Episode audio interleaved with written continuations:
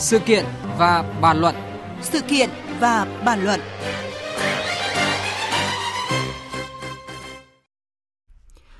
Thưa quý vị và các bạn, liên tiếp tin vui đến với nước ta những ngày qua.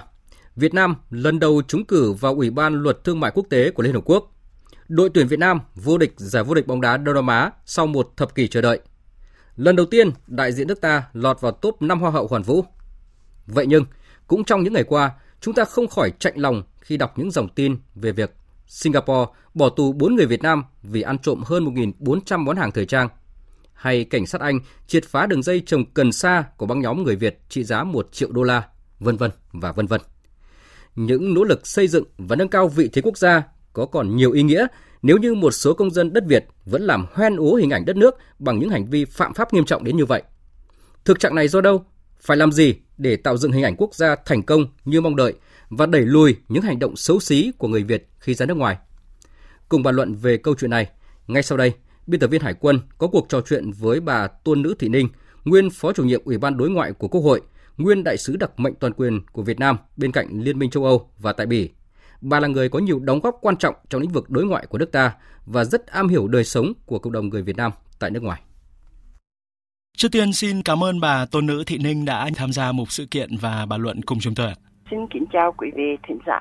Thưa bà, nước ta liên tiếp đón nhận những tin vui trên nhiều lĩnh vực, từ ờ, ngoại giao, kinh tế cho đến thể thao văn hóa. Bà đánh giá thế nào về ờ, ý nghĩa của những cái sự kiện mang tính thành tựu lần đầu tiên của đất nước như là trúng cử vào Ủy ban Luật Thương mại Quốc tế của Liên Hợp Quốc hay là lọt vào top 5 cuộc thi Hoa hậu Hoàn vũ Thế giới ạ? À, tôi ờ, cảm nhận những sự việc trên á, như là một cái sự nối tiếp của một quá trình dài hội nhập của dân Việt Nam nói chung hội nhập về tất cả các mặt từ chính quyền bộ máy cho đến từng công dân. Cái mà tôi thấy đáng chú ý ở chỗ này là chúng ta được bầu vào kiểu ủy ban luật thương mại quốc tế rất cần thiết để hỗ trợ cho quá trình xuất nhập khẩu của chúng ta, cho quá trình chúng ta giao dịch với các nước về buôn bán, về thương mại.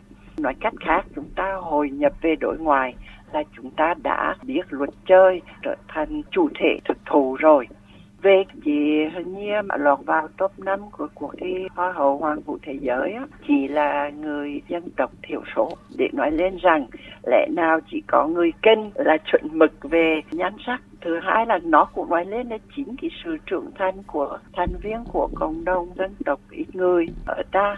Dạ vâng, quả thật là câu chuyện của Henie, một người à, dân tộc thiểu số đã lọt vào top 5 cuộc thi Hoa hậu Hoàn vũ Thế giới hay là việc Việt Nam đã trúng cử vào Ủy ban Luật Thương mại Quốc tế của Liên Hợp Quốc quả là những cái thành tích có sức truyền cảm hứng mạnh mẽ và khiến cho rất là nhiều người dân Việt Nam tự hào ạ. Vậy nhưng cũng trong cái thời điểm mà bao người hân hoan đấy ạ thì chúng ta lại không khỏi chạnh lòng khi mà đọc những cái dòng tin về việc Singapore vừa quyết định bỏ tù 4 người Việt Nam vì ăn trộm hơn 1.400 món hàng thời trang hay là cảnh sát Anh thì vừa triệt phá một đường dây trồng cần sa của băng nhóm người Việt trị giá tới 1 triệu đô la Mỹ Và mới đây thì một nhóm người Việt Nam tại Nam Phi cũng đã bị bắt vì là nghi giết 40 con sư tử ạ.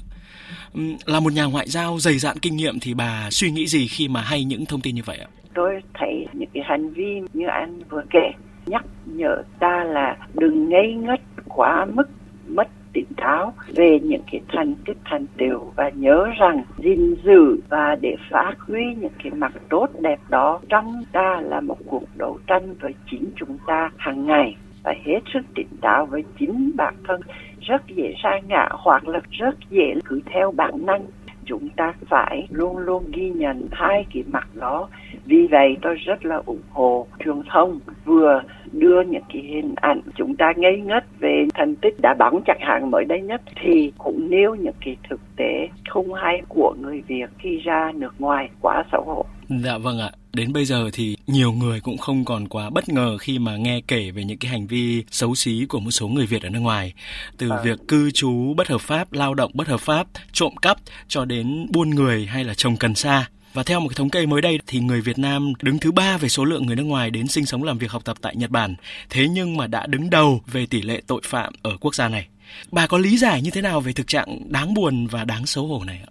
Có lẽ phải nhìn nhận vấn đề theo nhiều chiều nếu chúng ta nhìn ra cộng đồng người Việt ở nước ngoài mà hơn 4 triệu rưỡi người á, nhìn chung và tôi mới đọc ở trong một cái trang mạng xã hội họ bình luận về người Việt ở bên Đức á, vô cùng khen ngợi.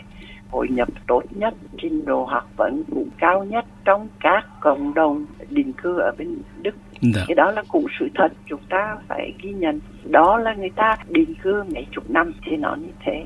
Còn những cái hiện tượng mà anh vừa kể theo tôi hiểu phần lớn là của những người mới ra nước ngoài nghĩ rằng mình đi tìm cơ hội để giàu nhanh thể hiện cái khôn lỏi của mình thế thì như vậy chúng ta phải khoanh lại cái thành phần này để phê bình lên án và tìm cách như thế nào đó để hạn chế bớt những cái không hay đó thực ra bản thân cái việc cư trú hay lao động bất hợp pháp của những thành phần nghèo Đã. Dạ. có khi họ bỏ làng họ ra đi để họ tích lũy để gửi về cho gia đình à, những người lao động như thế thì phải nói có thể họ đang thiếu giấy tờ gì đó nhưng mà họ đang lao động lương thiện Đã.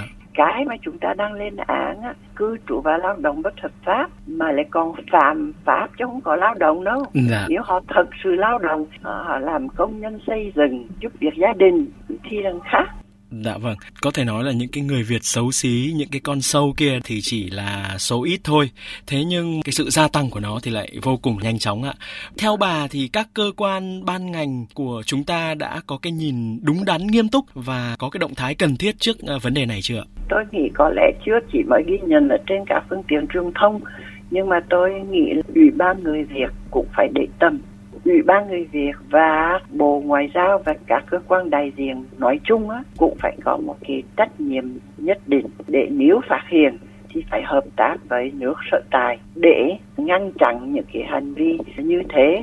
À, trong nước thì phải có mấy mũi giặc công về giáo dục và pháp luật về giáo dục tại gia đình tại nhà trường tại trong xã hội ngoài xã hội và trên truyền thông. Tôi nghĩ nên có chiến dịch hun đúc lòng tự trọng dân tộc và cái trung thực còn đương nhiên nếu có một số thành phần đã phạm pháp trong nước cũng như ở nước ngoài thì ngành công an cũng phải ra tay Dạ vâng, cụ thể thì theo bà đâu là những cái việc cần phải làm ngay lúc này để có thể đẩy lùi được những hành động ừ, xấu xí của người Việt ở nước ngoài và hướng tới việc tạo dựng một cái hình ảnh quốc gia Việt Nam đẹp đẽ hơn ở trong con mắt của bạn bè quốc tế ạ? Tôi nghĩ uh, truyền thông là có điều kiện nhất để bắt đầu việc đó không cần phải chờ gì cả. Đã. Truyền thông tôi thấy có những cái chương trình người tử tế, người tốt việc tốt. Đó là kỳ vế xây, phải có kỳ vế chống nữa chứ. Chống Đã. và xây. Xây là đề cao cái tích cực. Nhưng mà chống cũng phải có một kỳ vế để làm cho người ta biết xấu hổ có những trường hợp hàng hữu nó phải nêu tên dạ. còn phải thường xuyên đưa những câu chuyện đó lên các phương tiện truyền thông để tạo một cái sự bức xúc trong dư luận xã hội chứ còn không thể nói cái này là việc của cơ quan chức năng mà thôi Dạ vâng ạ. Một lần nữa xin được cảm ơn bà Tôn Nữ Thị Ninh, nguyên Phó chủ nhiệm Ủy ban Đối ngoại của Quốc hội đã bàn luận cùng chúng tôi. Thưa quý vị, thưa các bạn, lên án một hiện tượng bao giờ cũng là điều dễ dàng hơn những hành động cụ thể để thay đổi nó. Đã đến lúc các ngành chức năng cần vào cuộc để sốc lại tình hình, tạo dựng hình ảnh đẹp của người Việt khi ra nước ngoài, góp phần nâng tầm giá trị của cuốn hộ chiếu Việt Nam. Cũng đã đến lúc cần nghiên cứu hình thức cấm xuất cảnh tạm thời hoặc là vĩnh viễn những cá nhân ra nước ngoài mà vi phạm pháp luật nước sở tại theo từng mức độ bởi nỗ lực xây dựng và nâng cao vị thế của cả quốc gia sẽ bớt đi rất nhiều ý nghĩa nếu như một số công dân đất Việt vẫn còn tiếp tục làm hoe nố hình ảnh đất nước bằng những hành vi phạm pháp nghiêm trọng như vừa qua. Cần ghi nhớ, những con mối dù nhỏ vẫn đủ sức phá tan cả con đê khổng lồ mà công sức của biết bao nhiêu triệu người gây dựng nên.